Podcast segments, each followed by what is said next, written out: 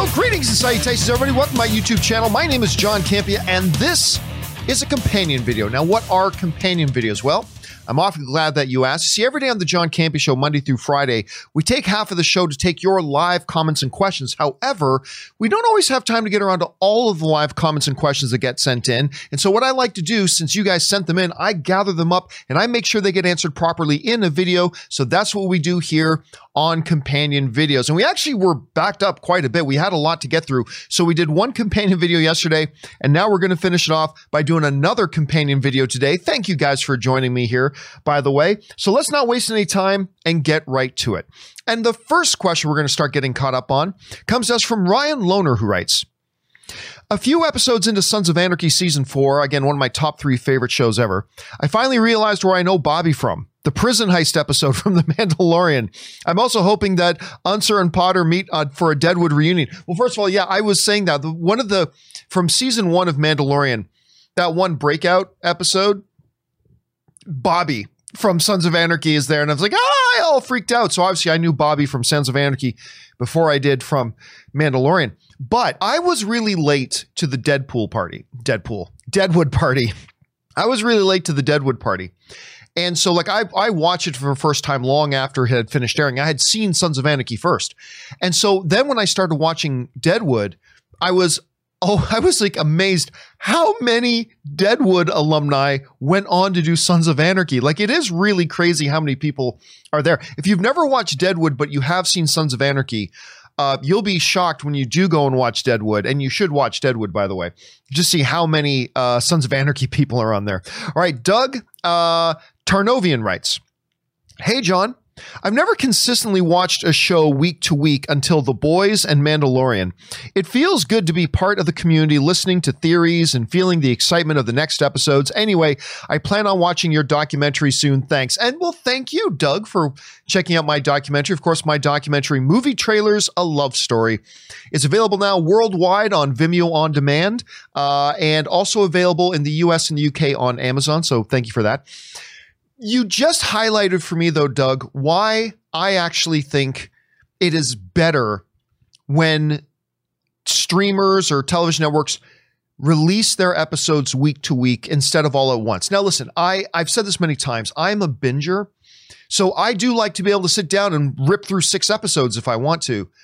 But look at what's happened with Mandalorian. Let's just take Mandalorian, for example. Mandalorian, it could have dropped all at once and then every would everybody would have buzzed about it for a week and then it would have not been talked about again. That's exactly what happens with the Netflix shows. Even the best ones, they drop all their episodes at once. Everybody binges them in the first couple of days. Everybody buzz buzzes about it for a week or two, and then it's it just disappears, right? No, I remember when Punisher came out, Punisher season one, and it was so great, and a whole bunch of people talked about it for a couple of days and then just nobody talked about it again. Mandalorian dropping week to week builds momentum. It builds excitement. We get to watch one episode. And by the way, means all of us as fans are in the same place. When Netflix drops a show all at once, you're never in the same place as it as everybody else. You may watch one or two episodes a day it drops. Somebody may watch one episode next week and then another episode a few weeks. Nobody's on the same page. When Mandalorian comes out, and we know when it comes out. Pacific Standard Time drops at midnight on Thursday nights. That's when I watch it at any rate. Most people wait till Friday morning. We have all seen it. We talk about it. We buzz about it. We speculate about it. We theorize about it and all that kind of stuff. And then it all happens again next week. And then it all happens again the week after that. And that's why, even though I am personally a binger, it is there are a lot of advantages to this week to week release schedule. And uh, I think the fan community is better for it. I mean, just look at the energy that surrounds The Mandalorian. And I guarantee you're going to see the same thing happen when WandaVision drops, as long as, you know, WandaVision doesn't suck, that is. So, anyway, Doug, I'm glad you're on that train, my friend. And yes, do go check out my movie and please let me know what you think of it once you do. All right, next up, James L.H. writes John, one of three. I have to mention a series, Small Axe It's five anthology films directed by Steve McQueen, set in the London Caribbean community uh, during the 70s and 80s by BBC slash Amazon. Episode one, Letitia Wright. Uh, Letitia Wright, by the way, she plays Shuri, Black Panther's little sister in Black Panther, and she's great in that. Uh, plays a member of the UK's Black Panthers, coincidence, about, I get it, Black Panther, I it, uh, about police protests and involves a courtroom drama became known as Mangrove Nine, similar in quality slash tone to Trial of the Chicago Seven.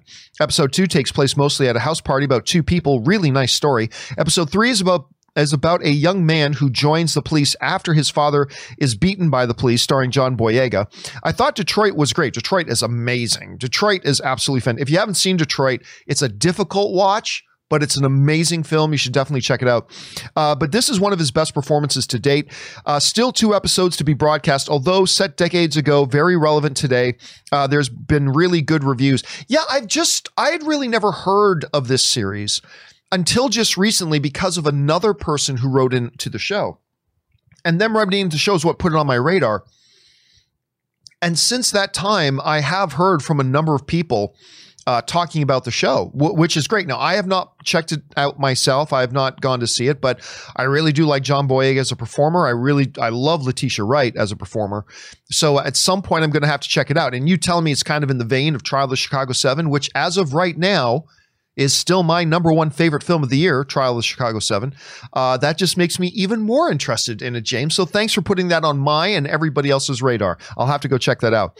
All right, next up, BMC writes. Do you think AT&T slash Warner Brothers keeps HBO Max as a US only service during this period? I mean, they still need the box office dollars and almost all of it will be foreign next year. Uh, no, HBO Max at some point will go worldwide. I don't know how long it'll take them. Like Disney still, Disney Plus still isn't worldwide, but they have been expanding in more markets. HBO Max, listen, Warner Brothers, like Disney, is transitioning to a direct to consumer company. That means really the movie theaters are not a part of their long term plans. They may still have some short term plans for them, but obviously not many. But it's definitely not a part of their long term plans. Same with Disney. So, uh, no, I do not believe they're going to keep it exclusive. I believe I've even heard some whispers about HBO Max already starting to roll out in some international markets. Again, it's going to be a while before they have like worldwide coverage, but it is what they're going to be aiming for. May take some time, but you know, we'll get there, BMC. We'll get there. All right, next up. Glenn writes Hi, John. What do you think Sony's streaming strategy should be? That is a great question. Actually, that is an excellent, excellent question. Uh, listening or licensing movies for a few hundred million to other services or creating their own and making money via subscription fees. Can you revisit Fate of Morbius slash Venom 2 after the move from Warner Brothers and potentially Disney Plus? All right. So that has really been the billion dollar question, and not just for Sony, but also for a couple of other of the studios as well that do not have their own real streaming platforms at this point. Because Disney is moving everything to Disney Plus they've reorganized their entire company to be a Disney Plus first company. And everything in their company is now aligned to doing that. So all the content they create is going to be destined for Disney Plus, blah, blah, blah, blah, blah, blah.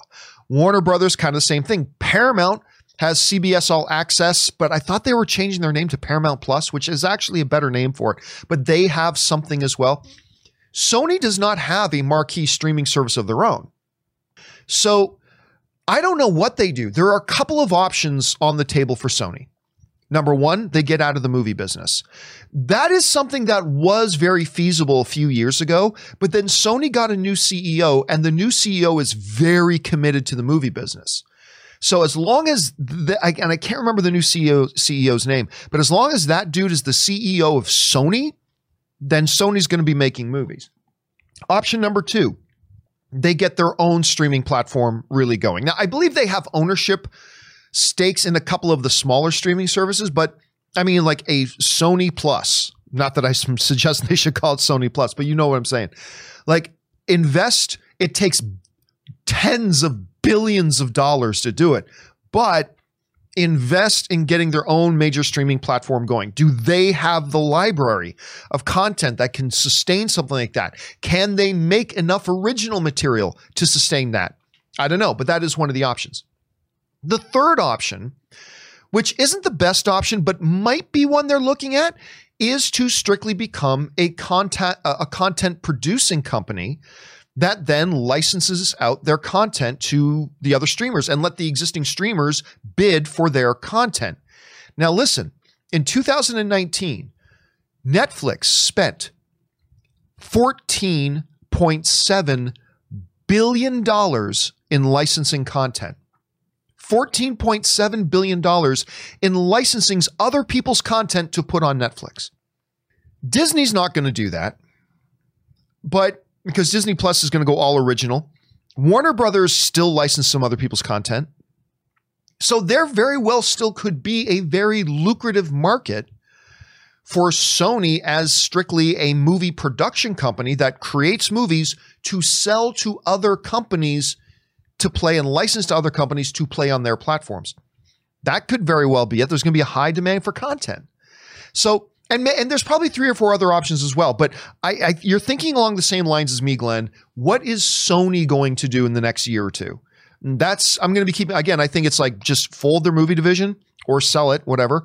Uh, develop their own streaming platform, or really realign themselves to strictly become a content production company that then licenses that content out. And there's a lot of money to be made there. There is a lot of money to be made there. So I don't know. We're going to have to wait and see, Glenn. Excellent question. Next up, an anonymous viewer writes Hey, John. It seems like your main problem with My Hero Academia is the way the English voice actors portrayed them. I think you should try to watch the next few episodes in uh, subtitles and original language. I find a lot of English dubs to be bad. I've done both. I've done both. Um, and the problem is still just as bad because e- even just take um, uh, right? Even if you just take him, every time he speaks, he's got the X's on the eyes, and and I've tried watching one or two episodes, uh, just with the subtitles, and it's still conveyed like I just there's a lot of good stuff about the show. I even did start season two, but eh, season two is not very good. Like season two is like seven episodes just happen at the same sporting event. And like it just drags out. And again, still Deku and Kacchan and they all just still talk the same way. And it just became annoying. I officially gave up on it on Saturday. Saturday, I, I watched a couple more episodes of it. Uh, I believe I got to the end of season two. I got to the end of season two and I was like, uh, you know, tap. I tapped. I t- I can't take it anymore. Again, and it's too bad because it's a really interesting mythology, a world with quirks, and I love the All Might character. Love the All Might character. Love the mythology behind All for One and One for All. I love all that, but it's just it's just too annoying to watch. Um, you know, it's such a different experience than when I was watching Avatar: The Last Airbender, which I really ended up really enjoying but I, I can't take my hero academia anymore. I just i i went two seasons. I gave it plenty of chances. I mostly did it in um in uh, dubbed but then i did try a few episodes and subtitles and didn't help the matter much for me. So i i've tapped out on it unfortunately. I i, I overall didn't enjoy my hero academia very much although it's really a shame because like i said a lot of that mythology story structure they had in place was great. It just was ruined by terrible, terrible lead characters and execution. But that that was just my take on it. All right, next up. Ben Burnside writes, Hey John, I am doing a YouTube discussion on my concern of the decline of movie theaters in the future, and I was wondering if I can do a reaction to the YouTube video uh, clip you made you made today. This would be the other day on your specific talk about HBO Max announcements. Love the show. Um, well, yeah, and, and technically speaking, doing a reaction to something and doing commentary to something that is on YouTube is really not even something you need permission for. Uh, as long as you're not using my copyright music or anything like that. It's called, it's a doctrine of fair use. If you're doing a video where you're specifically giving commentary, um, and discussion about my video, that's something you're allowed to do. So even if I said to you, no, Ben, you cannot use my thing, technically you actually can. So yes, you you can go ahead and do that. And really, I I am in no place I can tell you that you can't. Now you can't just steal people's videos and just play them on your channel. There has there are very specific rules about fair use. But yes, if the very specific usage of any of my video clips is to give commentary and whatever about my clip, that falls under fair use. Again, go and read up on some legal uh, on the legal doctrine of fair use and educate yourself on it. But yes, you can you can do that, Ben. Thanks for asking, though. All right, Ben also writes: Do you look straight at your camera when talking on your show, or do you look at a live screen of yourself that's on your computer when talking? I want to look at uh, at a live video of me in my videos because it's more comfortable, but I worry about being inauthentic. Well, I mean whether if whether I'm looking over here or whether I'm looking right here or whether I'm looking right here, being authentic is not about where your eyes are. That's not that has nothing to do with authenticity. All right? Authenticity comes from what you say and and how you say it. I personally like to look at the camera. As long as I don't have to look at a screen over here to read something, generally speaking, I like to look at the camera uh, because I just kind of envision the camera is the eyes of the audience, and I like to talk to the audience. I do find as well that the audience there's there's a, a, a psycho there's a psychology to it too, where the audience just feels a little bit more like you are talking to them when you are making eye contact with them, right? Ultimately, it's not a big deal. It's not a big deal. Now, I could watch myself. Okay, just so you know, where my eyes are right now, that's me watching a screen of everything going on. And once in a while, I do look down to the screen just to make sure I'm still, you know, properly in, in picture and all that kind of stuff. But for the most part, I like to look at the camera. So that would be my recommendation. But ultimately, do what is comfortable for you. Because if you're worried about being authentic, it is a lot easier just to be natural and authentic when you are most comfortable. So if you're most comfortable looking down like this while you're talking, then do it. If if everything else is equal, then look into the camera. That's my recommendation at any rate. Thanks for asking, Ben. All right, next up. Mike Thompson writes, and you thought there wouldn't be much movie news t- to talk about since the pandemic started. Well, I mean, to be fair, there there hasn't been. Like if you go back to like uh, you know November of last year, I mean, we we just didn't know how we were going to discuss everything. There was so much to talk about every single day. Today's not like that. Some big things happen, yes. But, you know, last about a year ago at this time, we were doing on average 5 main topics every day. We probably averaged 5 main topics a day. And that was and the only reason we did 5 is because there wasn't time to do 6 or 7. So, we were doing 5 main topics a day while leaving some topics off the show because there just wasn't time to talk about it. Today, it's different. In the age of the pandemic, we're averaging three main topics a show. And sometimes one of those three topics will be topics that never would have made it on my show a year ago or two years ago, depending on it. But yes, once in a while, big, big, major things happen to talk about. Uh, and that's been great. But that is the beautiful thing about movies. I mean, there's always something to talk about. And, uh, but yeah, if you had told me in January that the global pandemic is going to hit, all theaters are going to be closing down, basically no new movies out in theaters, blah, blah, blah, but said, but you're still going to be doing your daily show come December. I would have thought there's no way that could happen. And yet, here we are. You're absolutely right about that, Mike. All right, next up. Sam Fisher writes I think the new episode of Mandalorian was one of the best yet. I normally find myself checking how much longer I have in the episode. I didn't do that this time. The episode just flew by. Well, one of the reasons the episode flew by is because I think it might have been the shortest episode of the season so far. I believe I checked, I believe it was 31 minutes. So it was objectively, I think, the shortest episode of the season which may contribute to why it flew by. But no, it was it was packed with action and uh, and a lot of good stuff. And uh, I, I, again, I don't think the best episode of the franchise so far, but another excellent one, uh, another thoroughly entertaining one. And uh, Star Wars has its own John Wick, and his name is Boba Fett. Uh, so, which was so cool. All right, next up, uh, Ready Teddy Seti writes, "Hey John, I just finished watching the first three episodes of Big Sky.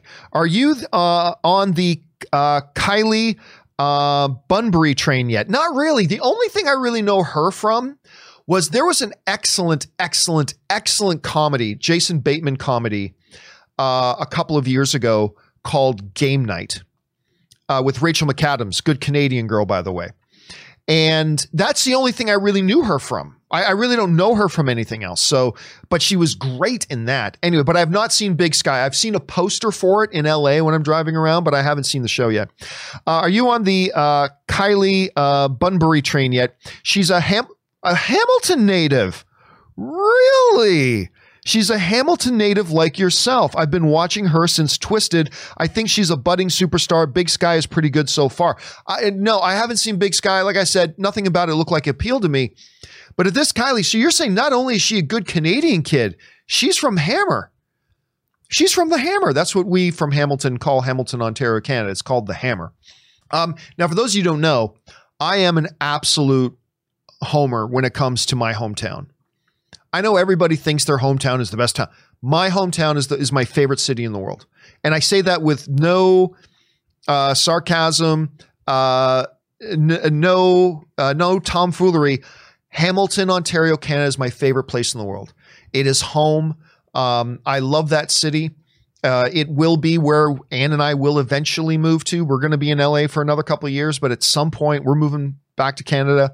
Uh, well, I'm moving back to Canada. Anne has never lived there before, but Anne will be coming with me, uh, and Hamilton will be home. That's where my family still is. That's where my my roots are. I love that city. Like I am, I am one of these guys who is crazy, passionately loves his hometown. Um, and the hammer. I mean, I'm very passionately, you know, crazy Canuck. I'm very proud Canadian. You can see the the flag behind me there. You can see the, a little bit of the flag there. I'm a very proud Canadian kid, but even almost more so than that, I'm a Hamilton guy. So just hearing that this girl is from Hamilton, okay, you got my attention. I'm proud. I already liked her in game night. I had no idea a she was Canadian. B I didn't even. I certainly didn't know she was Hamilton. So thank you for putting that on my radar already, Teddy. Uh, next up, Cosman writes, "Hello from Eastern Europe. Hello, Cosman from Eastern Europe."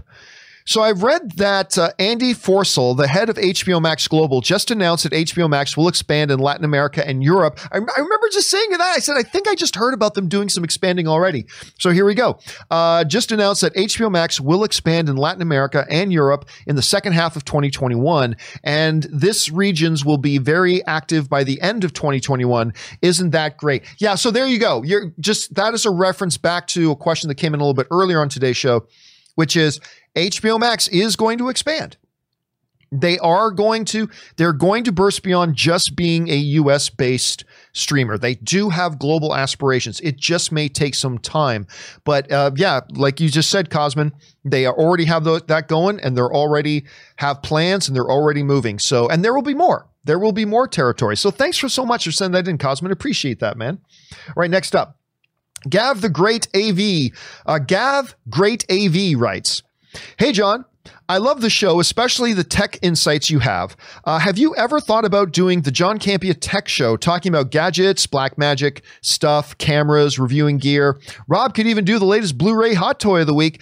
Um, so, yeah, I am an absolute tech head. Most of my YouTube viewing is watching tech videos. So, I'm watching Linus and I'm watching uh, MKBHD and I'm watching uh, DSLR shooter, and I'm watching uh, uh, Harris Heller, and I'm watching um, you know uh, the Everyday Dad, and I'm watching. I watch a lot of tech stuff, and I particularly love anything that has to do with production, right? Cameras, mics, software, gear, sound, you name it. Oh, obviously, computers, tablets. I'm a huge, huge gearhead. And mo- like I said, most of my YouTube viewing is watching that kind of stuff. I would love to do a show about tech. I really would. The, there are a couple things to get in the way of that, but the main thing that gets in the way of that, though, is simply this I work 12 to 14 hours a day as it is. You know, there's a reason why, like, even some of these big guys, like, like uh, MKB and stuff like that, will do like one video every couple of days like one eight minute video every couple of days. It takes time to, to do that kind of stuff, right? I do a two hour show every day. Um, and I simply just don't have time. Like, there are a lot, like, first of all, look, look, if time was an unlimited resource, on top of doing my movie stuff and streaming and television stuff, which I love, I would also do sports I would totally do a sports show. Uh, particularly an MMA show, but I would, you know, I just finished watching the New York Jets just choke, choke a game away with five seconds left in the game. No, that was quite exciting. They were playing the Raiders. So I just finished watching the Raiders Jets game. I am huge into sports uh, and huge into tech. So I would love to do videos and stuff like that, but I just don't have the time. I mean, that that is ultimately is the bottom line. Like here I am on the weekends doing shows. Like I did a show yesterday and I'm doing a show yesterday, Saturday, and I'm doing a show right now today on Sunday. So I'm I'm doing shows seven days a week. And I'm working 12 to 14 hours a day to produce the John Campea show. And then there's other stuff on top of that. And I uh well, I would love to do that sort of stuff. Love, love, love to do that sort of stuff. I simply just don't have the time. But thanks for asking, Gav. I appreciate that. All right, and Anonymous Viewer writes Has there been any headway made to get HBO Max onto Roku? Yes. I do know that the the um, negotiations are ongoing. The deal that was made, HBO Max made their deal with the Amazon Fire Stick finally. And the terms of that deal will lay the groundwork for what their deal with Roku will be. It'll happen. I believe it'll happen before Wonder Woman hits, hits HBO Max. HBO Max will want HBO Max on Roku before Wonder Woman comes out on December 25th. So, um, yes, I do know negotiations and talks continue to go on. I hear they're going well. So, I think it'll be on there before Christmas. Maybe not, maybe shortly thereafter, but things are still moving. All right. Our friend Kevin Rubio writes in John, last episode of The Mandalorian. Holy F, it's going to be a long week. I mean, I'll tell you what, that is the one thing about each episode of The Mandalorian. The episode ends, and then you realize, damn, now I got seven days to wait until the next episode, right? And it's only Sunday right now. I still have days to wait until the next one. But that is the hallmark of a great show, right?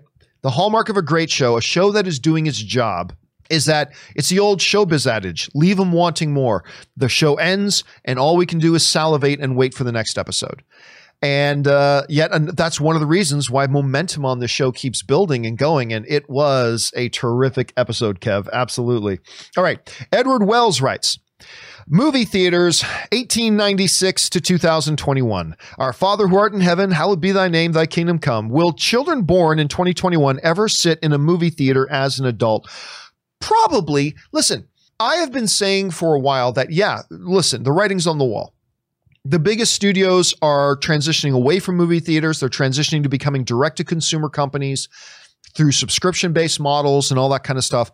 But I've also said that look, record players, the, the age of record players came and went, but they're still out there. You can still buy vinyl and you can still get a record player, right? They're still there. Their age is over. The age of the record player and vinyl is over and gone, but it's still out there for a niche market. Movie theaters will be the same eventually. You know, in a few years, movie theaters will kind of have that same thing. They'll still be there, right? They'll still be there for niche kind of things, but the age of the movie theater is over. This 120 plus year age of movie theaters is coming to an end. Uh, the theaters will still be there. There will still be times to go. Nothing replaces watching with things with an audience and a crowd.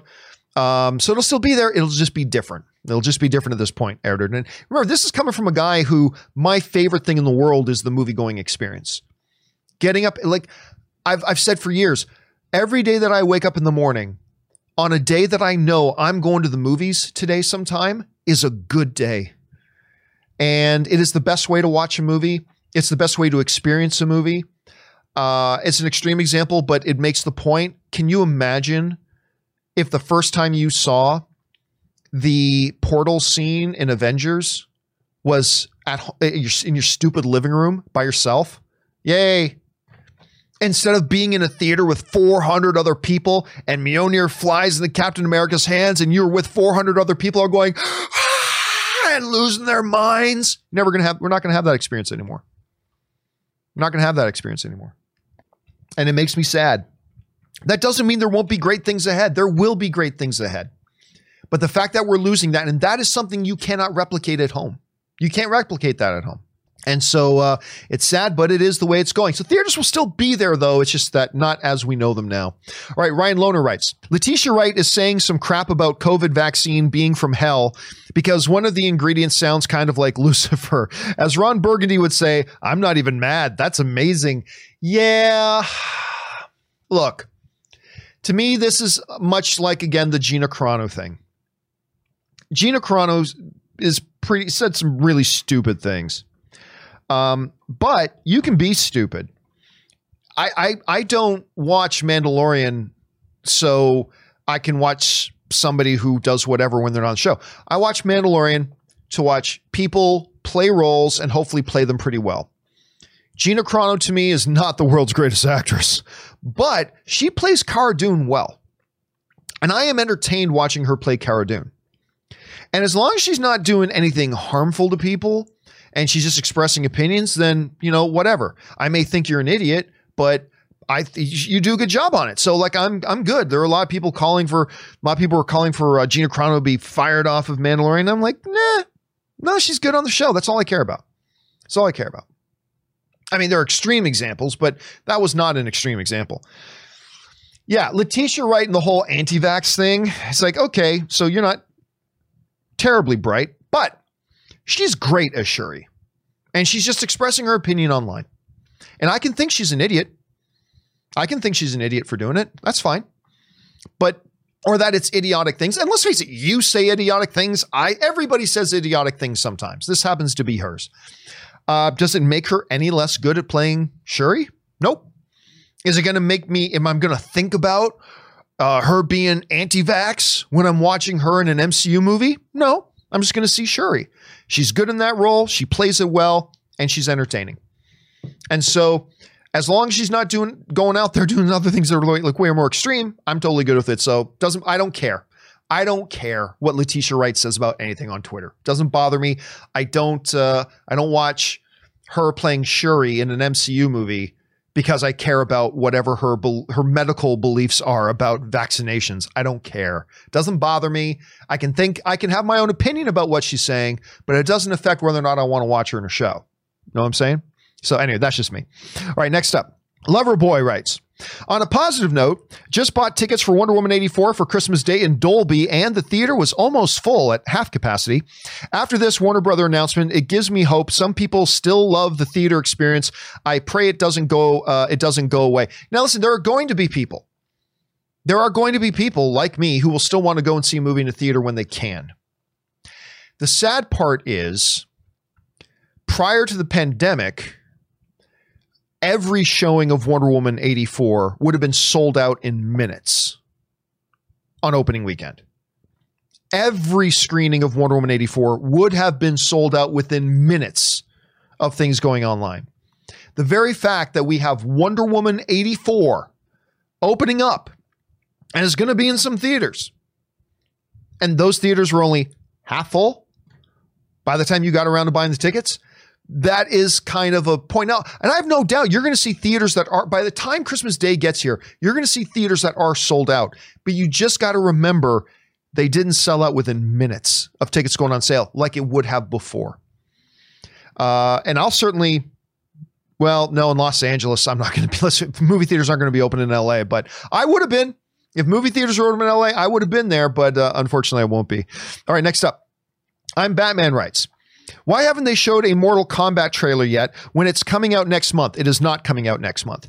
Uh, or have they put the, or have they put one out? Uh, by the way, I said I was going to try Zevia. Well, I did, and I have to say that I did not like it at all. Sorry about that. Hey, I don't make Zevia cola. I don't care if you like it or not. And I, I admit, the first time I had a Zevia, remember I started drinking Zevia they don't even sponsor me, these stupid assholes.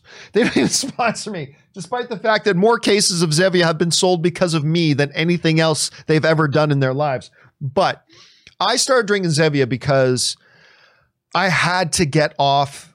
I had to get off of the diet, the um, the diet soda stuff. The artificial sweeteners and that stuff are horrible for you. Don't get me wrong, I'll still have a Diet Pepsi or a Diet Coke now and again, but I used to drink like two liters of it a day.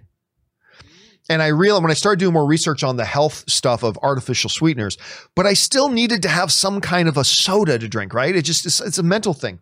somebody recommended uh, Zevia to me, which is a uh, no calorie, but also no artificial sweeteners. And I did a little bit of reading into it. It's like, oh, yeah, it's legit. And the first time I had it, it's like, well, it's different, but the, the taste has really grown on me. But don't apologize to me. I have no stake in Zevia Cola. They are not sponsors of my show, so whatever. It doesn't matter. Uh, it doesn't matter. But yeah, uh, Mortal Kombat. They did announce a while ago, and we talked about on the show. They have pulled its release date, and they are not going to be announcing when it's going to come out now for a while. It's not going to be for a while till they announce what they're going to do with it, unless. Hold on a second. Uh, I, I forget. I, it, it's not Warner Brothers, is it? I don't think Mortal Kombat is Warner Bro- Warner Brothers. Hold a second. Uh, com, uh, bat, uh, 2021. Right now they're listing it in 2021, but I don't know. Yeah, there's no specific date. There's no specific date right now. Let me see if I can find the company behind it. Um, do do do. Uh, let's see here. Company credits. Okay. So the production company. Oh, you know what? You're probably going to see it straight to. You're probably going to see it go to uh, uh, HBO Max because it is Warner Brothers that's behind it. For some reason, there for a second, I didn't think it was, but it is Warner Brothers behind it. So, yeah, but I don't think they've actually. I, to the best of my knowledge, they have not announced an actual date for it yet. But they did say a while ago they pulled its release date they'll and they were going to save it for another time to announce whatever their new release date is going to be. So that's the situation. So I, am I'm, I'm expecting it'll probably show up on HBO Max. I don't know that for a fact right now, but uh, that's why we haven't seen anything from it. All right. Next up, we've got Casey McNatt writes, "Hey John, I'm not liking the news of HBO and Warner Brothers bringing their movies directly to streaming on the same day. This is really bad for theaters. If other companies follow suit, first it was Universal, now it's WB. I really hope this isn't the end for theaters. It is. It is. And the writing is on the wall. And and again, a couple of weeks ago I made that video about why Disney is going completely all in on Disney Plus and we did the whole Campea Classroom. It a good 40 minute breakdown of the finances and the economics of it and all that kind of stuff. It makes sense. It, it makes sense for them. I don't like it. no, sir, I don't like it at all. Uh, I don't like it in the least because I am a movie going experience fan, but you can't argue with the economics of it. And Warner Brothers, this is them pivoting towards exactly what Disney's pivoted towards, which is they have realigned their entire company to be a direct to consumer company. They believe the future is in HBO Max. That's where they're going to make all their money. Not this year, but it's going to be about investing to get that whole thing up and running. And uh, it's going to be the future. Now, again, there will be still be movie theaters out there, and t- come 2022, there will still be movie theaters out there. But again, the age of the movie theater is over, and uh, and, and it's not the Warner Brothers thing that really did it. The real flare signal in the air that really showed the end of movie theaters was at hand was when Bob Chapek a couple of months ago, the new CEO of Disney, announced a complete reorganization of the entire Disney company, not just the movie studios, but the entire Disney company to pivot towards being a direct to consumer, and he was specifically talking about Disney Plus. And that was really the signal in there. Now, this was a move that they that Bob Iger had in mind for a long time, but they weren't going to really execute on it for a few more years. But as Bob Chapek said, he said this the COVID thing has just caused us to accelerate our plans. We have accelerated our plans by years. By years. And really, despite the universal moves and all that kind of stuff, it was that day that will go down, I believe, in history for movie fans.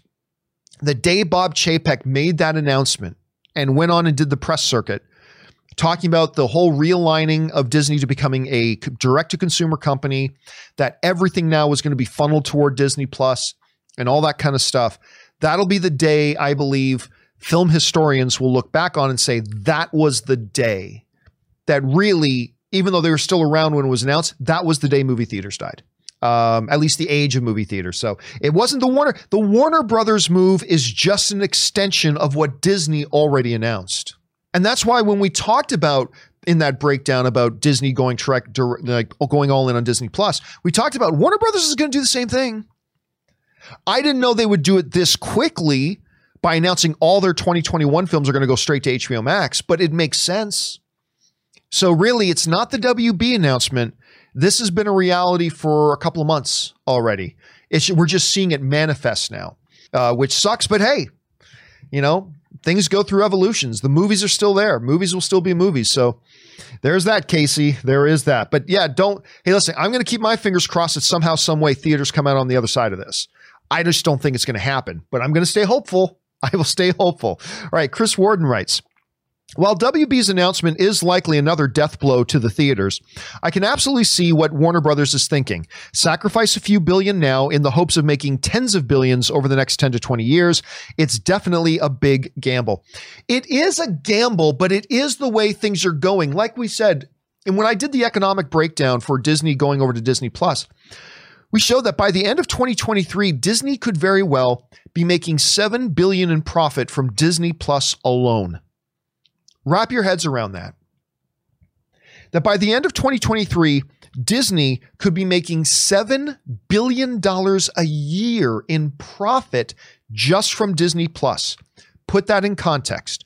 In 2019, Disney as a whole, parks, experiences, merchandising, toy, uh, movies, streaming, whatever, when you take all of Disney, the entire company of Disney, they made in 2019 $11 billion in profit. That includes everything. 60 something billion in revenue, but $11 billion in profit. By the end of 2023, they could be generating $7 billion in profit just from Disney Plus. These are types of numbers that these companies like Warner Brothers, they can't ignore that kind of potential, right? They can't ignore that kind of potential. The transition costs money. And you're right. They're going to be sacrificing. Like, are they going to make, they're they going to see the types of returns on Wonder Woman 84 by putting it directly onto HBO Max same day as limited theaters? No. They're not going to make the same kind of revenue they could have made if they just did a full theatrical release. But the way they're looking at it is this is the sacrifice we make now to lay the groundwork and build towards what we're going to do in the future. You sacrifice a few billion dollars now so you can make five to ten billion dollars a year later down the road. Um, again, I'm not happy about it, but I totally get it. I mean, it makes logical sense. And it's not a, as big of a gamble as you may think. Somebody, we addressed one question on the open or on the um, companion video yesterday where somebody was talking about the, you know, Warner Brothers is taking a huge risk here. Is it that big of a risk? Right? Somebody wrote in yesterday, understandably, and they said, why are they announcing moving all their films in 2021 to HBO Max when they haven't see, even waited to see how it works out with Wonder Woman 84 yet? And my answer to that was because they've already seen that the model works. Netflix has been doing it for years. The subscription based model works. And they didn't have to do their own trial and error to see if it worked. They know it works. They've seen it work for years. And now they're going to make that transition too. And they're not alone. Disney's making that transition. You're going to see other studios make that transition. So it's any type of thing where you're sacrificing billions to hopefully make tens of billions. Sure, there's inherent risk there, but it's not as big of a risk as you might think. We as an entire culture and society have transitioned to becoming a monthly subscription based model. We do it with our gyms. We do it with our music, right? Everybody, nobody buys CDs. People buy memberships to Spotify or Apple Music or YouTube Music or, or whatever your music listening platform is. We, but we do that with a monthly subscription. Even the movie theaters started transitioning to monthly subscription models. AMC A List, Regal Unlimited, they were moving away from buy a single ticket for a single movie to pay a monthly subscription price and come see all the movies you want. Everything has moved towards that. So it's again, Warner Brothers trying to get more invested in that model. Not as big of a, of a, of a gamble as you might think. All right. Mischievous Gremlin writes, Hey, John. To all the wrestling fans out there, I want to send out my condolences to the first ever Intercontinental Champion. That's right, Pat Patterson passed away. The great, the late, great Pat Patterson, who sadly uh, passed away on Tuesday, RIP. Yeah, and you know what? The fun, the, the great thing about Pat Patterson was he was one of the forerunners. He was really one of the pioneers of the television age of wrestling. And he stayed involved. Like, I felt like whenever I was watching a special WWE event, whether it's some kind of documentary series or Hall of Fame or whatever, Pat Patterson was always there. Like Pat Patterson stayed involved with the company. Uh, I can't remember how old he was. I think he was in his 80s. I think he passed into his 80s. But yeah, hearing about the passing of Pat Patterson was uh, was sad and truly one of the pioneers of that entire entertainment industry. Mischievous. Thanks for bringing that up, man. All right, Freddie writes. Not going to lie, I thought today's Mandalorian episode, this was obviously on Friday, uh, I thought today's Mandalorian episode was going to be filler episode, but I was pleasantly proven wrong. I love today's episode, got goosebumps. Are you doing a spoiler discussion again today, and what do you think about it? Yeah, so every Friday, uh, Ann and I do a Mandalorian episodic spoiler discussion at 4 p.m. Pacific Standard Time on Fridays. So every, and then once that's done, we're going to do the same thing with, uh, uh, WandaVision once WandaVision launches. Uh, and again, you know what? There hasn't been any filler episodes this season. Every episode this season has brought in elements of the story because the journey is the story in Mandalorian. Not all shows are like that, but Mandalorian is. And I don't think there's been a single filler episode this. I think every episode this season has been great. Yes, even the damn Ahsoka Tano episode. Even I have to say that episode was great for those you don't, I don't like the, Ahsoka, the Ahsoka Tano character, but it was a great episode. And seeing the amazing, amazing performance uh, of Ahsoka Tano by Rosario Dawson, who I completely adore. Um, even I, even me, I even I had to say, "Wow, bravo, that was a great episode." And then this one with with Boba Fett, oh my god, it was so good. All right, next up, Pierre writes. Hey, John and Rob, if he's in, obviously Rob's not here right now. Uh, yesterday, in the same hour, Quebec government announced Christmas celebrations, and Warner Brothers announced they were killing the movie theaters. Two of my favorite things gone. At least I have the John Campea Show. Thank you for all you do. It means a lot. Oh, thank you so much for that, Pierre. I love Quebec. I swear, I, me and some friends of mine, every once in a while, we would drive. Not only would we go into the province, but we would go to Montreal and we'd go to the Old Quarter. One of my favorite places was this uh, uh, place to eat. Was this place in the Old Quarter in Montreal called the International Cafe which uh, I just love the food there. I've gone into like Quebec City proper a couple times. I just love that province. Such a beautiful, beautiful province. Um, anyway, yeah, listen, Canada, it, takes, has always from the beginning, Canada's taken the, the COVID pandemic situation far more seriously than the United States government did. I mean, just far more seriously. And that is why uh, the per capita rate of infection and deaths is like a hundred times smaller. Like per capita is like way, way less. Maybe it was 10 times smaller, whatever it was, but way, way less because Canada took it way more seriously. And look, that had real implications. Canada put into place a rule that said no Americans can come into the US without immediately going into quarantine for two weeks. That for me meant uh, my grandfather passed away a couple of weeks ago. Uh, my grandfather, who I am named after, Giovanni. Um, my dad's dad. And sorry, I'm still good. Ah, anyway, my grandfather passed away and I couldn't go home for the funeral because uh, even if I got home, I immediately had to go into quarantine for two weeks and I wouldn't have been able to go to the funeral. So even though their, their level of seriousness about all this meant I had to miss my grandfather's funeral, yeah, but it was the right thing. It's the right thing. I'm proud of the Quebec government for shutting those things down. Certain things got to take priority. Certain things got to take priority. All right. Let's keep going. I'm sure. Oh, I can't wait to read all the hate messages I'm going to get. anyway, uh, Leon uh, Dry, Dry, Draisaitl writes, Warner Brothers announcement being what it is assumes that theaters are on board with this, right? No, it doesn't. They don't care. that's that's the thing. They it's it is indicating they simply don't care what the movie theaters have to say. Are theaters actually on board? No, they're not. Uh, doesn't this violate the 90 day window? Go Oilers, go. Yeah, it completely violates the 90 day window, but it is simply the Universal saying we're not going to follow the 90 day window. And they have every right to do that. Now it's up to theaters to say, well, okay, if you're not going to follow our 90 day window, then we're not going to put your movie in our theaters. Lots of movies get made and go straight to DVD or home video, right? Lots of movies do that.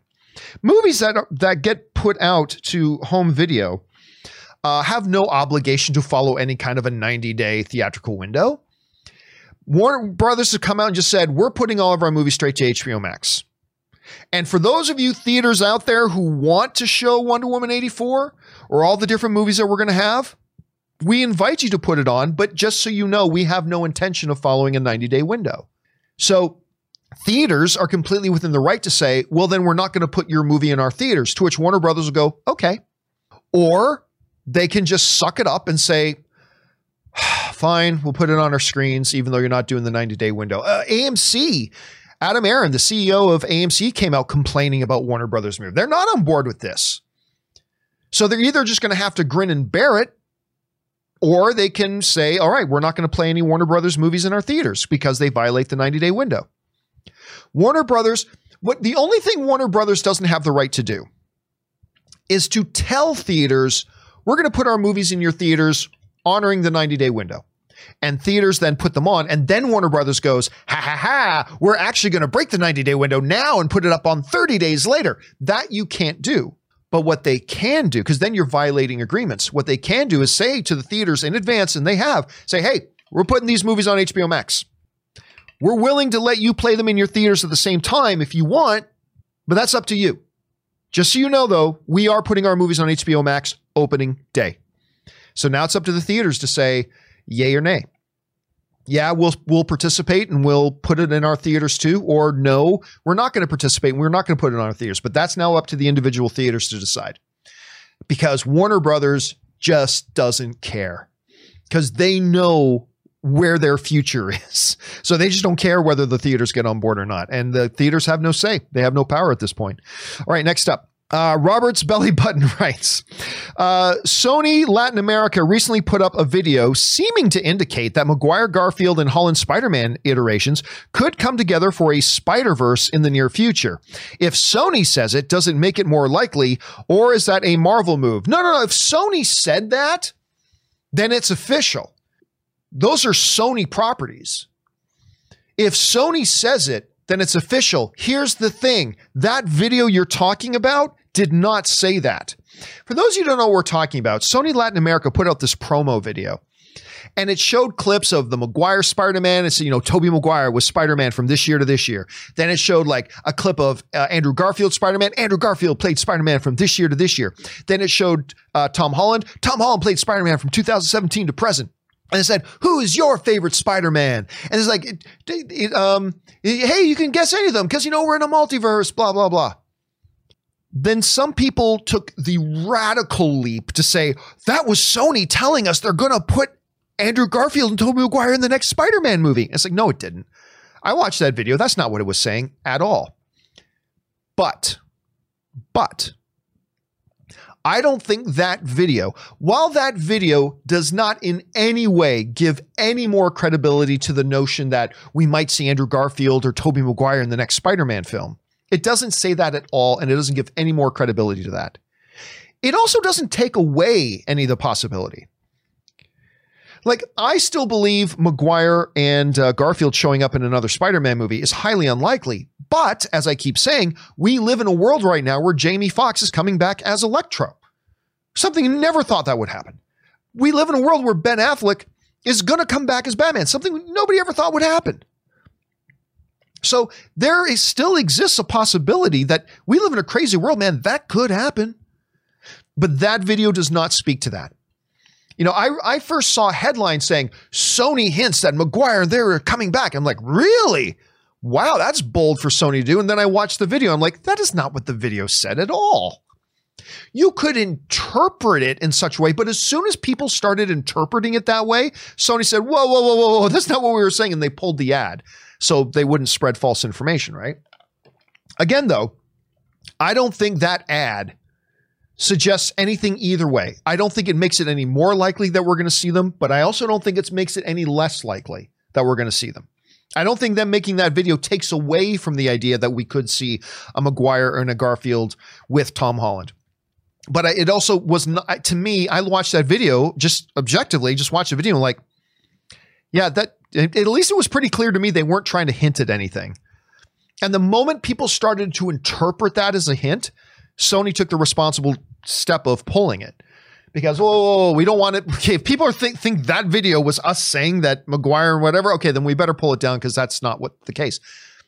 But again it doesn't mean it's not going to happen but uh, anyway yeah that was just my interpretation of it Robert despite what every other outlet is running with I, I didn't I watched that video it didn't seem like that's what they were hinting at at all but just to be clear if Sony comes out and says Maguire and Garfield are going to be in the next Spider-Man movie. Well, then that's it. It's it is officially official. It is take it to the bank. It's 100% official at that point. So take that for for what it's worth. All right. Uh, Chris 1529 writes, I don't think it's the death for all theaters, but if your local four to five screen home theater, I think for those that want to go see a movie on a big screen, they will have to drive to the nearest mid-sized city. I, I mean, again, that's kind of what I've been saying, Chris. It's not that all the the death. What I think we are facing is the end of the era of movie theaters, right? Kind of, kind of like in Lord of the Rings, when they say the age of the elves is over. It's now the age of man. The age of movie theaters is over. It is now the age of streaming. That doesn't mean that all movie theaters are going to disappear. I do believe they will still be around, much like records and whatever. It's just going to be very different. It's just going to be very, very different. They'll still be there. It's just going to be completely different. So I think you're right, Chris. All right. Hippo writes Let's say movie theaters never come back. How much money is the Campea household investing in their own home theater room, complete with popcorn machine, movie theater recliners, and A plus picture and sound? Well, I have I've already got pretty much really good A plus. Like I've got a 75 inch, uh, 4K, ultra high def, uh, or, or, ultra uh, high um, uh, HDR, uh, ultra high uh, dynamic range uh, high dynamic range, HDR, I should say. So I got 4K HDR. 75 inch, gorgeous, fantastic TV. I've got this wonderful, thanks to the good folks at JBL who sent for free, sent me this incredible surround sound system. I've, I've got everything I need. And the new house that Ann and I are buying, um, which I'm so excited about, uh, the new house Ann and I are buying has a great room for it. Um, but we might, if I might eventually spend a little bit more money in it um, maybe some some better recliners. Although i I love my sectional sofa. I I, I have the my sectional sofa of my dreams right now, but may spend a little bit more money and stuff like that. But uh, yeah, because that's going to be where we're going to watch all my movies from now on. So I'll probably invest a little bit into that hippo. I probably will, as probably will a lot of film fans. I'm guessing. All right, uh, Key Lime Killer writes. I love the name writes, Hello and greetings from Key West. Hello, Key. I watch this show every day, and the both of you help me get through through the day. Oh, thanks so much, man. That is so nice of you to say. And it, it seriously is our honor to be here, whether it's, you know, and it's everybody behind the scenes, you know, fact checker Jonathan, who's done a lot of work on this channel, uh, and obviously worked a lot with me on my movie, uh, Ray, uh, Robert Meyer Burnett, Aaron. You know, it is our honor and privilege to make this show and be a part of the film fan community online. And the fact that guys like you, Key, come and hang out with us when we do the show every day is uh, is an incredible honor. So thank you. And it's always like nice when somebody just wants to take time just to send in to say something nice. So thank you for that, Key Lime Killer. I really appreciate it, man. All right, next up, Beaner Boy writes, just recently finished H I M Y M. I have no idea what that is, guys. Please don't use acronyms. Um, and every time they made fun of Cobie Smul, oh, uh, Cobie Smulder, I'm assuming you mean How I Met Your Mother. Okay, so that makes sense. Uh, every time they made fun of Cobie Smulder's character for being Canadian, I would think of you. Also, let's go to the mall. That's a big Canadian thing to do. I know I did that. Limeridge Mall, Hamilton, Ontario. On, on Hamilton, Ontario. I wonder if that girl from Big Sky would go to the Limeridge Mall in Hamilton, Ontario, Canada, like I did. I'll have to go and look that up. Um, but anyway, yes, I love Cobie Smulders, by the way. I think she's great. It's too bad she just had this show. What was it? Um, um, Hard, Town, Grip Town? I can't remember the name of the show. She's, you know? Why don't I just look it up? Why don't I just look it up? I'm forgetting the name of it. Um, uh, uh, Cobie Smulders. The name of the show she was just doing was called Stumptown. That's it. Stumptown. And it had um, Johnson, what's his name? Jake Johnson from New Girl was in it. It was not a bad little show. It wasn't great. It wasn't great, but not a bad little show. Just for those, I'll bring it up here on screen so those of you can know what uh, know what I'm talking about. It was not a bad little show. And I, like I said, I'm just I, I really like Cobie Smulders. I really do like her quite a bit. And Michael Ealy is. E, I never know pronounce Michael Ealy's last name. He, whenever he's in something, I just think he's terrific too. But it was a nice little show. I think I heard it got canceled though. I think I heard it only lasted the one season. Did it only get the one season? I think maybe it did just. I, I don't think it got renewed for a second season, which is too bad because actually, again, not a great show, but I thought it wasn't a bad show. Uh, anyway, thanks for that, Beaner Boy. Next up, Tanu writes Oscar Isaac is Moon Knight and Solid Snake. I'm not ready. Uh, Metal Gear Solid is my favorite video game franchise, and having him play Snake is blowing my mind. I'm wary of the writers and how complicated the story is, but having Isaac attached gives me hope. Yeah, I this is uh, as at least as far as announcements goes. 2020 is kind of Oscar Isaac's announcement year. I mean, he hasn't made anything, but it's his announcement year. He's going to be Moon Knight in the MCU, and he's going to be Solid Snake. That's a pretty good announcement year. That's not bad. So we say, listen, he is great. If you guys haven't seen Inside Llewyn Davis, you have to. Like the, the guy is a tremendous actor. And I saw some people, oh, the guy from the new Star Wars movie. I, I get it. There are some people who don't like the new Star Wars movies. That's perfectly fine. But he is a phenomenal actor. Just because you didn't like some movies he was in, don't don't lose sight of the fact that he is a tremendous talent. He is really good, and it's going to be really exciting to see him both in a Metal Gear Solid, if that ever gets made. They've been talking about it for a long time, and of course Moon Knight in the MCU. That's going to be actually really really neat to see as well. All right, next up.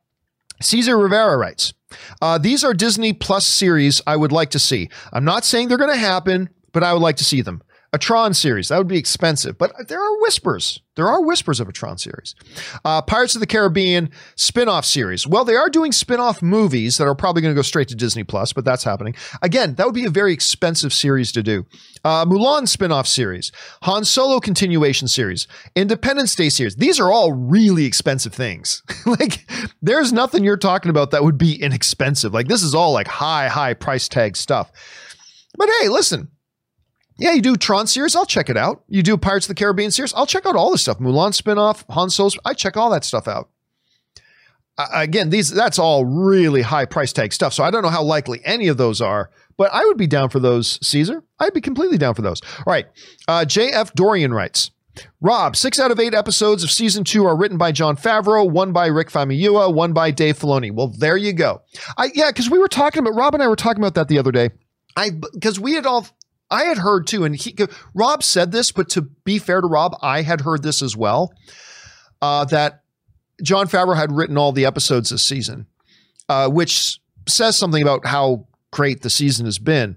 Uh, but yes, I have also I didn't know uh, Famuyiwa also wrote one of the episodes. I did not know that. That is interesting. No, thank you for the fact check on that, JF Dorian. I appreciate that, man. Next up. Extant Crab writes, just rewatched the Lord of the Rings trilogy. I got to do that again soon. It's been it's been a beat since I've watched the Lord of the Rings trilogy again. I need to do it soon. Those movies are ridiculous. Uh, and was reminded just how good the charge of the Rohirrim scene is in Return of the King. For me, it is the best movie scene of all time. Just hearing the music gives goosebumps every time. Dude, that scene, I find a lot of the scenes in in Lord of the Rings that involve uh, the Rohirrim and involve Rohan and and the King of Rohan and all that kind of stuff are just some of the most spine tingling, chills, goosebump inducing, chest thumping scenes in there. Ride! Ride now! Death! Oh my god! And they chime, ride for ruin! Charge it down. But again, I've talked about this before. One of the greatest grrr moments, you know, that's not very, I know that's not a gr- really good technical term. I know it's not a great technical term, but I refer to it as grrr moments. When you as a man just want to go grrr, right? One of the greatest ever is Strider comes running into King Theoden's throne room. And, you know, Theoden's been resisting. No, we're not. We're not going to go help out Gondor. You know, Gondor's Gondor. Let them deal with their own problems. Right? We got our problems here in Rohan. You know, he's a leader. He's got important decisions to make. But then the torch torches get lit across the mountains. The ancient way for Gondor and Rohan to call to each other for help if it's needed. And Strider comes running in to the room. The torches have been lit. Gondor calls for aid.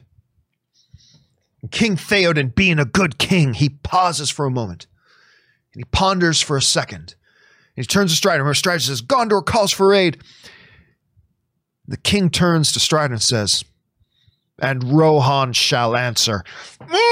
tell me that doesn't get your guts boiling when you hear that. And Rohan shall answer. Fuck yes. That is one of the greatest scenes ever in cinematic history. And and of course, Theoden leading the charge down the hill there at the Battle of, of Gondor. Oh my God, it's just such good stuff. But, and Rohan shall answer. I mean, that's right up there with Dae Han saying, I offer myself as your new brother from, you know, the Eric, Eric Roberts classic, Best of the Best. Uh, two of my favorite Gur moments in cinematic history extant. Two of my favorite moments. All right, movie fan writes, I would like to hear your thoughts on directors and actors' back end points. For example, Robert Downey Jr. with Iron Man, Christopher Nolan, James Cameron, etc.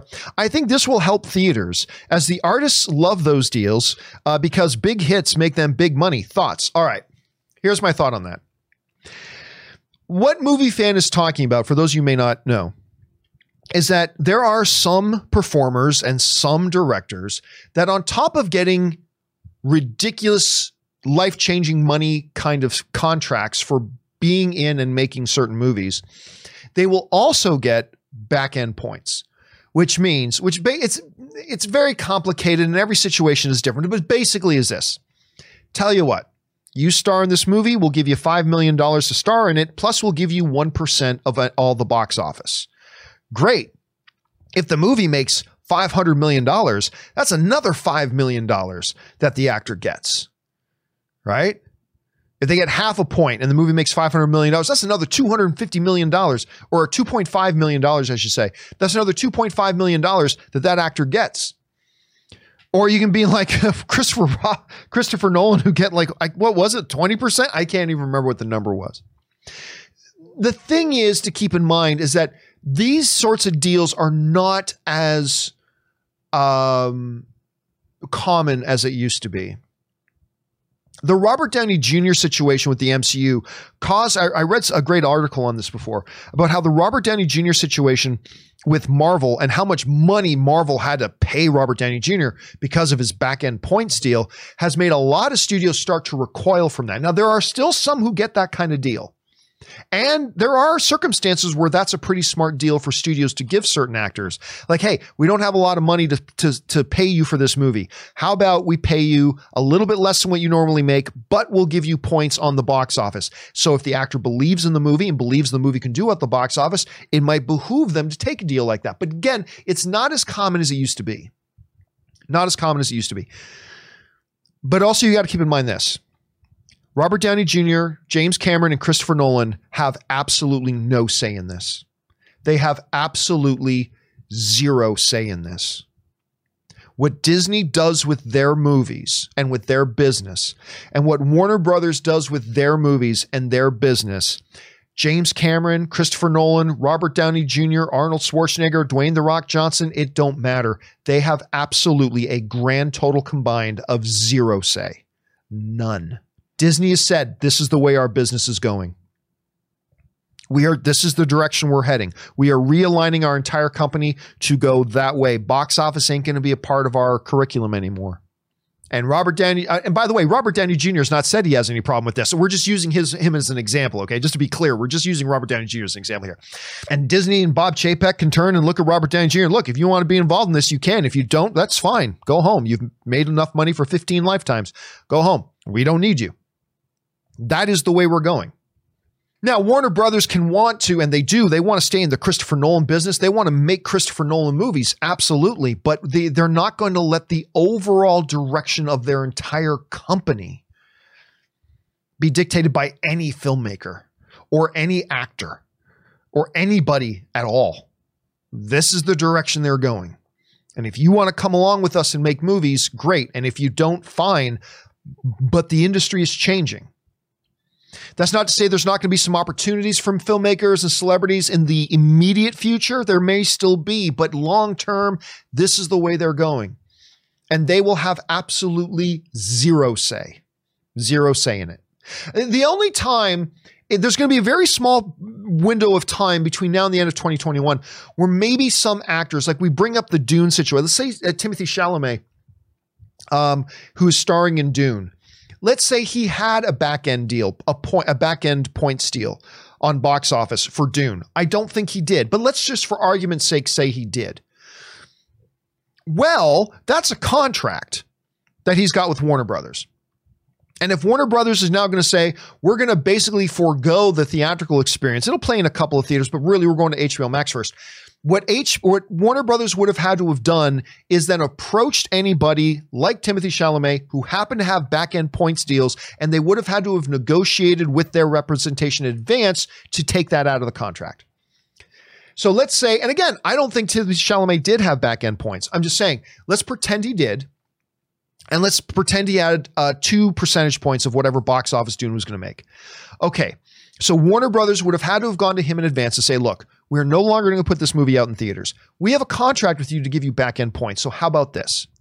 We will cut you a check for an additional $2 million for you to agree for us to remove that clause from the contract. And they'll work it out. Right? They'll work it out. So for 2021, there could be some issues they had to deal with, but long term, it just won't be a problem anymore. And like I said, these filmmakers and actors, whatever, they simply won't have a say. They just simply won't have a say. All right, Mr. Hoover writes, Hey, Campea crew, I don't want movie theaters to die. Neither do I, man. Uh, can we? Can a law be put in place by the Supreme Court that says? Yeah, by the way, the courts do not make law. Let's just be clear about that. Courts do not make law. Courts interpret and enforce law courts do not make law. They kind of do in a way when they set precedent, but I'm not going to give you guys a full legal breakdown right now. But court, just to be very clear, the courts don't make law. Okay, government makes law. Anyway, uh, can a law be put in place by the Supreme Court that says if a movie budget is over $30 million, it must be released to theaters? Anything under goes to streaming. Uh, movie trailers, uh, good. Please release the Campea cut. Well, thank you so much. I, am guessing that means no, you can't make any kind of a law like that. That That's a total violation of the open market. Like you cannot tell somebody where they can't sell, where they can sell their product. Like it's like telling Apple, oh, any computer you make that's over a thousand dollars can only be sold in San Francisco. And any computers you sell under a thousand dollars, you can sell everywhere else. That that would violate so much law. that would violate so much law. Um, and it, yeah, that sort of thing would never fly. That would never fly. Number one, no government would make such a law. And if they did, the courts would immediately strike it down as being unconstitutional. So, um, yeah, that that unfortunately is not something that can happen. The only way something like that could happen is if the studios and the theaters themselves decide to make some sort of an arrangement that hey, any of us studios that make films that have over a $30 million budget, we will put them in theaters. Anything we make for under $30 million budget, we'll put on our screens. And in exchange, you movie theaters will do this. I mean, that could happen but it would have to be them that does it. No, no law can be made that would force something like that. It would be struck down immediately as being kind of unconstitutional. All right. Not that I'm an expert in American law per se. Like when I studied law, it was Canadian law, but there's enough similarities in our legal system that I can pretty much tell you that. All right, America's ass writes. Does the death of movie theaters mean that Avengers Endgame will forever hold the all time record for highest grossing film? If it does, I'm happy, but I'm sad we'll never get to have the experience in theater with popcorn cheering for our heroes. The one, the, the one thing against that, and I talked about this on yesterday's uh, video as well, but the one thing that kind of is positioned against that is this Avatar. Avatar, which was the all time box office champion for many years, almost a decade. Not quite, but almost. It is only trails Endgame by like $60 million or something like that. It's a very, very small number overall. I still believe there's a chance because remember, Avatar belongs to Disney now. I still believe there is a very decent chance. I don't know this. This is just me speculating. That Disney will do a re release in whatever theaters are available. Disney may do a re release of the original Avatar so that they can use Avatar retaking the number one all time box office position as a marketing tool to promote Avatar 2.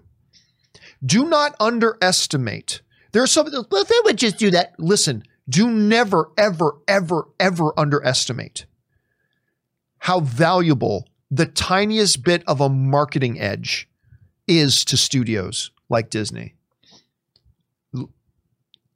Natural marketing hooks are invaluable to studios. And if they can spend a tiny amount of money to re release Avatar into whatever theaters are out there, get Avatar to make a, a handful of money to take back the number one all time box office spot. And then Disney can go when when it's time for Avatar 2 can go, "Hey everybody, come see the sequel to the number 1 all-time box office movie Avatar." You may think that's not a big deal. It's a big deal. Believe it. That's a big deal. Now, if Endgame was like 300 million ahead of Avatar, yeah, no, but it's it's like significantly less than just 100 million. It's like 60 or 70 million dollars they would need to make. They could do that. But that is the only scenario I see. Uh, America's ass. It's the only scenario that I personally see that could theoretically uh, stop Endgame from being the overall all time box office champion. But again, Endgame is also a Disney movie. So maybe after Disney does that with Avatar, they do the exact same thing with Endgame. So that when the next Avengers movie comes out, Disney can go, come see the follow up to the biggest box office movie of all time, Avengers Endgame. And it, they, they literally could leapfrog each other throughout the rest of history as the number one box office film of all time. But only Avatar has that chance. Only Avatar has that chance. All right. Uh, next up, um, Andrew writes, I enjoy movies at home, of course, but look at movies like Avengers Endgame or Infinity War. Seeing that in a packed theater with fans going crazy was an awesome experience. You can't replicate that experience in your house. 1000% agree. I 1000% agree. You're absolutely right. It is just something you can't replicate. And it is something that that's the magic part of movies. Don't get me wrong, movies are still awesome and movies are great. But that undefinable, intangible magic about movies is that moment when you're in a theater with 100 other people or 300 other people or whatever, and the monster jumps out from behind the tree, and you and hundreds of other people all at once are like, ah! like whatever. The magic of movies is when you're in a theater with 200 other people and you realize Bruce Willis was a ghost all along. And the whole theater was like, and everybody's looking at each other and figuring out the mag- that intangible magic comes when you're sitting in a movie theater with hundreds of other people and the camera cuts outside and this limping Kevin Spacey all of a sudden starts limping a little bit less and then starts walking in a normal way, and you realize that's Keyser Söze. And everybody in the theater is like, oh my God, all at the same time. That intangible magic of the movies. When they're sitting on the, when they're, the battle is going on in Avengers Infinity War, and all of a sudden, a, a, a, the bridge opens up slams into the ground, the smoke clears, and it's Thor and, and Rocket and Little Groot as well. But it's Thor standing there, and the audience goes, Wah! and they lose their mind. And as Thor yells, Bring me Thanos! Boom! That's the magic. That's where the magic is. The movies will still be there, and the movies are still going to be great, and movies will still be fun and all those good things that we love about movies, they will all still be there. But the one thing we are going to lose, And there's just no way to recapture it. The one thing we are going to lose when the age of the movie theater dies is that magic, that undefinable, intangible, unmeasurable magic. Without being in a room with everybody else where you have a collective shared experience of cheering together, gasping together, jumping out of your seats, being horrified, whatever. That's where the pixie dust comes in. That's that's the thing you can't you just can't quantify and you just can't manufacture. And that's the part that I will absolutely miss the most. I'm not a doomist. I'm not saying, oh, the movies are dead now. No, no, movies will still be great and I'll still love them. And I can't wait to watch Wonder Woman 84, even if it is going to be at home. But we are about to lose something that no streaming service, no fast internet connection, no content library can ever hope to replace. And it's that magic. And, um, yeah, I lament that we're going to be losing that part, Andrew. I really do. All right, next up, we got Ann Perkins, who writes People still spend a lot of money on concerts, going to sports matches, Olympics, Broadway, etc., because the experience, despite huge technological advances with TV coverage, I see movie theaters in that field rather than vinyl and magazine and objects. I mean, look, you raise a great point, but you also defeat your own argument at the same time. Listen, you're absolutely right. The reason, no matter how good broadcast quality gets, and they can have 500 different camera angles and have players mic'd up and everything, and that's great. They makes for a great experience at home watching a football game. Like I watched the Raiders and Jets game earlier today. It's a great viewing experience. It is fantastic. Oh, but it doesn't come close. I'm sorry. It doesn't come close to being in an NFL stadium, in a big crowd stadium where the audiences are cheering and gasping and booing and and losing their minds altogether. Nothing replaces that. It's that same thing. It's that magic. I watched Hamilton on Disney Plus. It was great. It is. It didn't come close to actually being there in the Los Angeles Pantages Theater in Hollywood, watching it live with an audience and it just it doesn't compare. It is a better experience. But but the reality is despite all that being true, we are about to lose the theatrical experience. Because movie theaters have such a razor thin margin, like we can say, we can sit here and say a truth, which is there will still be people that want that movie theater experience. And that is truth. There will still be people that want that movie theater experience. Here's the problem. Movie theaters right now, as we know them, operate on razor thin margins. Movie theaters cannot survive with just that percentage of people who will still want to go to the movie theaters. They can't survive on that. The razor thin margin that movie theaters exist on right now mean all of a sudden 30% of their customers just are gone. That's great that's 70% and it won't be 70%, but let's be optimistic. It's great if we could say, hey, 70% of the people who go to the movies will still go to the movies. That's not enough. That's not enough to cover the margins. It's not enough to keep them afloat because they only had this tiny amount of wiggle room to lose 30% takes them from profitability way into the negative. And that's fundamentally going to change things. And we're going to lose that magic, Ann Perkins, which is again, but again, I'm not saying it's all hopeless. I'm going to keep my fingers crossed. I mean, I think movie, the age of movie theaters, the, the, the, the, the era is over. I think it's, it's almost unavoidable, but there is still some hope and I'm going to keep my fingers crossed. I just consider it to be very unlikely, unfortunately. All right. Moving Matt writes, I think VR is where the theater experience will move to sooner or later. I disagree. I, I think VR is very overhyped, but whatever. Uh, you can already have a theater backgrounds. Yeah, but that doesn't mean anything. It will only get better, and you will be able to go uh, with and see friends with AR features eventually. Still can get lucky Uh, still can't get lucky. Sorry, future kids. Yeah, there's that too. I, I disagree. I've been hearing people say forever that VR is going to be the way of the future, and it's never really materialized. It's never really materialized. Um, I think we're going to continue to see advancements in VR technology. I think we're going to continue to see very cool things in VR. I myself own an Oculus Quest. Great, but and you can have some really fun gimmicky things like stuff you're doing. Like I've I've talked about I've used the virtual theater thing to watch stuff before, but honestly, I know I never I don't personally ever see it becoming the big thing. I think it would have already become the big thing if it could have. It's kind of like in social network. If you could have created Facebook, you would have created Facebook. I think if VR was going to be the next big thing, it would have already become the next big thing. And it never really did. It's still a thing. And I like, like I said, I own an Oculus myself and I like it.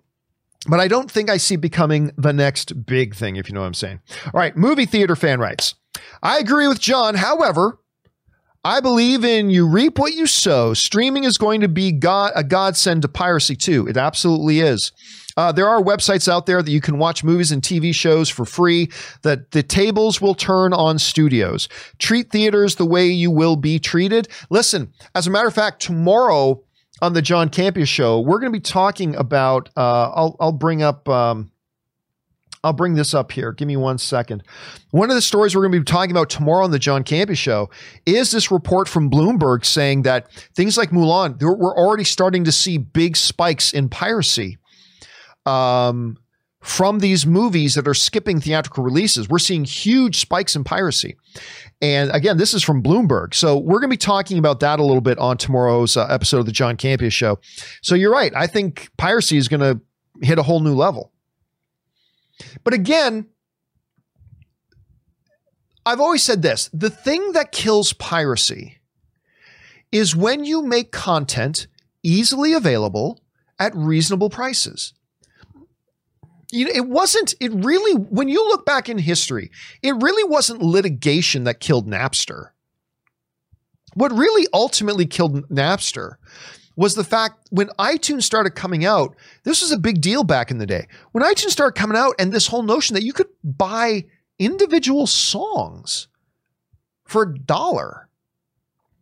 Once technology adapted to the point where content became easily available, like very simple to get at a very reasonable price, that really that did more to kind of kill music piracy than any litigation that was going on around. Like they, they were launching lawsuits every day, left, right, and center, blah, blah, blah. It was when technology got to the point that, hey, we're going to find a way to make content easily available. So it's simple for people to get and make it very reasonably priced. Generally speaking, people want to be fair. Generally speaking, not everybody.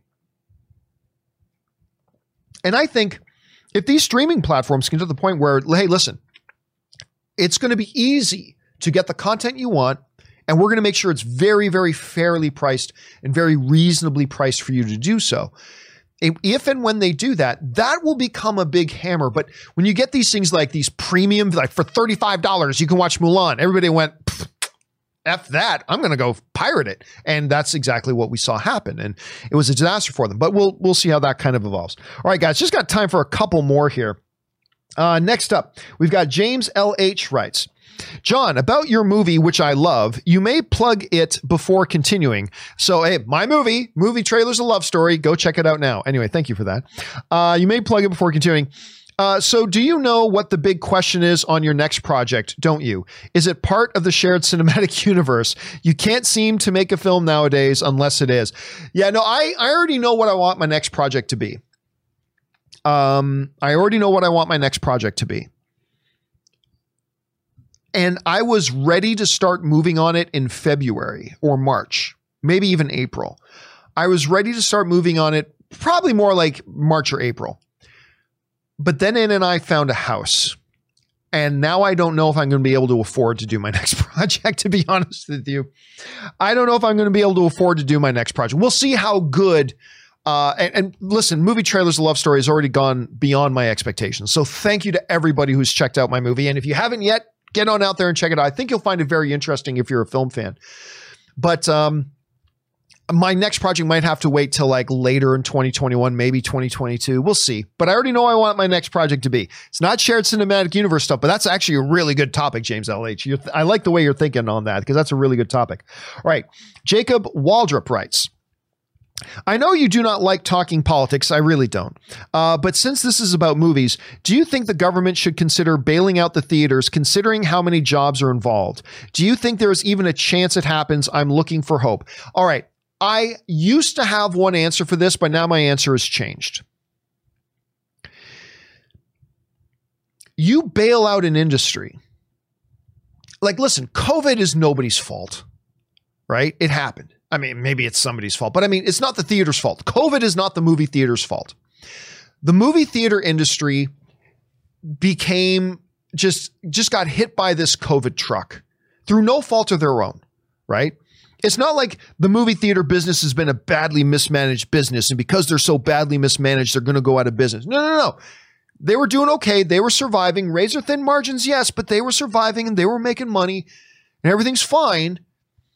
And then through no fault of their own, this thing came along and just killed an entire industry, not just an individual business, an entire industry. And I was personally all for a bailout of that industry because the collapse of that industry was going to have larger domino effect like uh, economic ramifications. There are tens of thousands of jobs on the line. You got to save. Don't think about bailing out an industry. Think about saving those jobs. That then that industry gets back on its feet and it survives, and then it goes on becoming being an important part of the economy. Right. That's what you're doing. You're saving portions of the economy. What makes it more questionable now is what, for me personally, the the where so I was all for it. I was all for government bailing out of the of of the theatrical industry because I thought that would be good for the economy overall moving forward. But now I wonder about that because now what's the point of saving the movie theaters if there's not going if there's not light at the end of the tunnel for them? Now that Disney and Warner Brothers have all clearly indicated we're moving away from movie theaters, what's the point of bailing them out now? Like it was one thing back in the day, uh, a few months ago, when I thought Disney and Warner Brothers would be there with their movies for the movie theaters and all that kind of stuff. Yeah, save the movie theaters. Bail them out because it's good for the economy to bail them out. Don't just bail them out as a handout. Bail them out because they're an important part of the economy. Tens of thousands of jobs. It helps the entertainment industry. There's huge ramifications of that. But, and I haven't thought this through a lot, so I'm just telling you what my initial thoughts are. I, I could have my mind changed on this very easily. I'm just saying this is what my where my thoughts are on this right now in this moment. Is if the studios are all, already indicating they're they don't intend to put their movies in theaters anymore, then what's the point of sending five billion dollars to save the theater industry? That's not. I'm not saying that's what I want or don't want or anything. I'm just saying it just making me second guess that position that I had. So I'm not totally sure, Jacob, my friend. I am not totally sure. All right, next up, uh, Jason O'Connor writes. HBO Max isn't available outside of the US currently. They will be expanding. What does that mean for us worldwide audience who don't have access to this service and our theaters are closed? We are left with very little options. What do we do? Movies make most uh, of their money worldwide. Yeah, it's, listen, it has created havoc. There's no doubt about it. And there's not an easy answer, unfortunately. When something like a global pandemic comes along and creates absolute unspeakable havoc, the reality is, there's just going to be some areas that don't have clean answers. HBO Max is not ready to launch worldwide. They're not in a position to be open in every market everywhere. So, what do they do? Do they not do anything? Say we won't even do stuff in the US, even though we are positioned that we can do things in the US? Of course they should. So, they're going to. But the pandemic means there are going to be negative ramifications, regardless of what HBO or Disney or anybody else does. And that's just one of the unfortunate uh, things. So, Jason, it sucks. There's no getting around it. It sucks. The only thing to do is be patient. Just be patient. They will figure out a way where there are people, where there is a willing paying customer base industry will find a way to get their product to them. It may take a little while though. Wherever there's money to be made, greedy companies will find a way to get their product to you. It just may take a little while. Uh, so, I mean, there's no way around it, Jason. I just have to agree with you. It, it totally, the position you're in as an entertainment fan, as a movie fan, totally sucks. Totally sucks. So it's the only option is wait. That's the only option. And it, it, it's, it sucks, but this too shall pass. This too shall pass, my friend. All right, next up. Dan S. writes, one of two. Streaming services will be all that's left in a few years, probably. Uh, people will likely only sub to a few services, so streamers will have to compete for more uh, subscribers. Will this force Netflix to improve quality of their content and marketing? Well, see, that's the idea, right, Dan? Well, actually, let's keep going with Dan. Dan, two of two. Netflix makes a lot of content, mostly inferior to the programming of something like HBO. True. Uh, should Netflix cut down on the amount of content and focus on drawing subscribers with more co- consistent quality? This will make them more profitable too. Well, I mean, they have found a way. They have found a way to balance original, higher quality premium content with a lot of the filler stuff because they find the filler stuff, it only gets so many people engaged, but it's also very inexpensive for them to make. So they find a balance. They want to appeal across the board, right? They want to appeal across the board. There's a reason they have over 200 million subscribers. It is. Now, listen, ideally, the premium position for for this whole industry is that there's a bunch of players and that creates an environment of competition and that competition is ultimately good for the consumer. That's the underlying philosophy, right? Theoretically, if that could play out, but it means that we got to have more than just Netflix and HBO Max and Disney Plus. It means we got to hope Paramount Plus can become a big success too. It means we've got to hope that other streaming service that Amazon continues to be a major. Hopefully, uh, you know, this Lord of the Rings show will really propel them up, just like shows like The Boys and The Marvelous Mrs. Maisel have. So the idea is that we get a bunch of these streamers that are successful and it creates an environment of competition and that the competition will force each other to continue to innovate, create great programming, and not get lazy and rest on their laurels. Will that happen? I'm not 100% sure. But places like Disney Plus, which is also doing the same thing as Netflix, they make some premium content, very little actually, and then a bunch of smaller filler content um, that they just use to pad their library with. There are advantages to that. Uh, and like I said, smaller price tags. So we'll see how they kind of uh, evolve that. But again, hopefully, we'll have more than just two or three strong competitors. Hopefully, we'll have five or six solid competitors, and that will force each other to really up their game. And that's how capitalism's supposed to work. Will it work like that in this situation? I don't know for sure. We will find out soon enough. All right, two more questions, guys. Then we got to wrap it up today. Uh, Dan Murphy writes. Hey, John, just read an article from the Hollywood Reporter uh, that they are making a female lead Plastic Man movie. That I just I just heard about that myself. Could you explain this to me? Isn't Plastic Man well a man? Will it be uh, retitled Plastic Woman? Thanks and stay dirty or filthy. That's eh, irrelevant. It really doesn't matter. Look, it's not like Plastic Man is some icon. I have no doubt there are some very, very insecure men who are going to go, that are suddenly going to pretend like Plastic Man is some important part of their. past. Let's be honest, Plastic Man is not a big deal to most people. The best use of Plastic Man ever was in the Dark Knight Returns sequel. I can't remember what the sequel to the Dark Knight Returns in the comics was, but that Plastic Man was like the best use of Plastic Man ever. Anyway, if I'm thinking about the right guy. Anyway, uh, nobody really cares. The gender of that character is irrelevant because because it's not like Plastic Man is not Batman, Plastic Man is not Superman, so nobody gives a shit. There are going to be people who pretend to give a shit just because it's an issue of them giving a role to a woman, and some insecure men can't handle that. But it really doesn't matter. It doesn't matter. So they will they will clearly not call it Plastic Man. They'll call it something else, and it doesn't matter.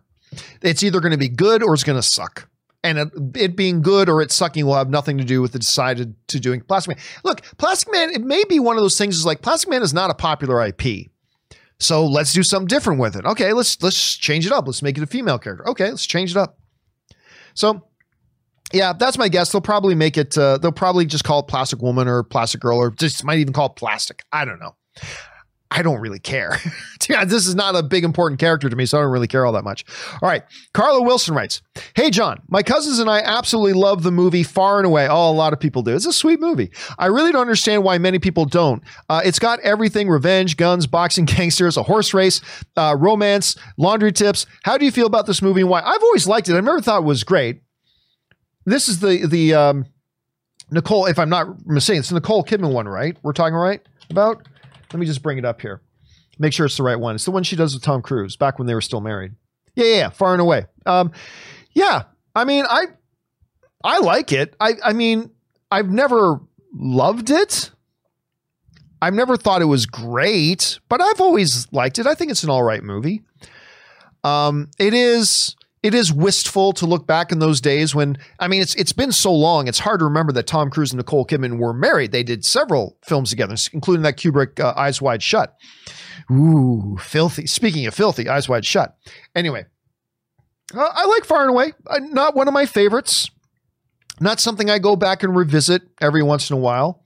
It's got a lot of good elements, not always the best executed. It is um, I mean, it's it's one of the good Ron Howard directed. If, if, if, I'm remembering correctly, I think Ron Howard directed it. It's one of the good Ron Howard films, but not one of his best ones to me. So, anyway, uh, what was the other one? Uh, uh, was it uh, Days of Thunder? I think Days of Thunder is another one that was Tom Cruise and Nicole Kidman. They did another's.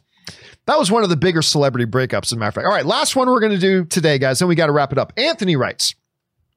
Cable companies are starting to see the writing on the wall when it comes to the popularity of streaming. They're not starting to see. They've known for a couple of years. They saw the writing on the wall a number of years ago. Believe that. Uh, my cable bill went from 177 a month, internet included, to 77 a month, internet included, because I threatened to cancel. I could, I couldn't refuse. Well, yeah. Listen, that's true of a lot of different types of companies, right?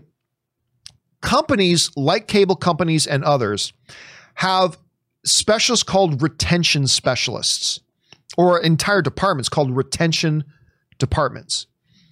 When somebody, and their whole specialty is how do we keep somebody as a customer who is saying they're leaving?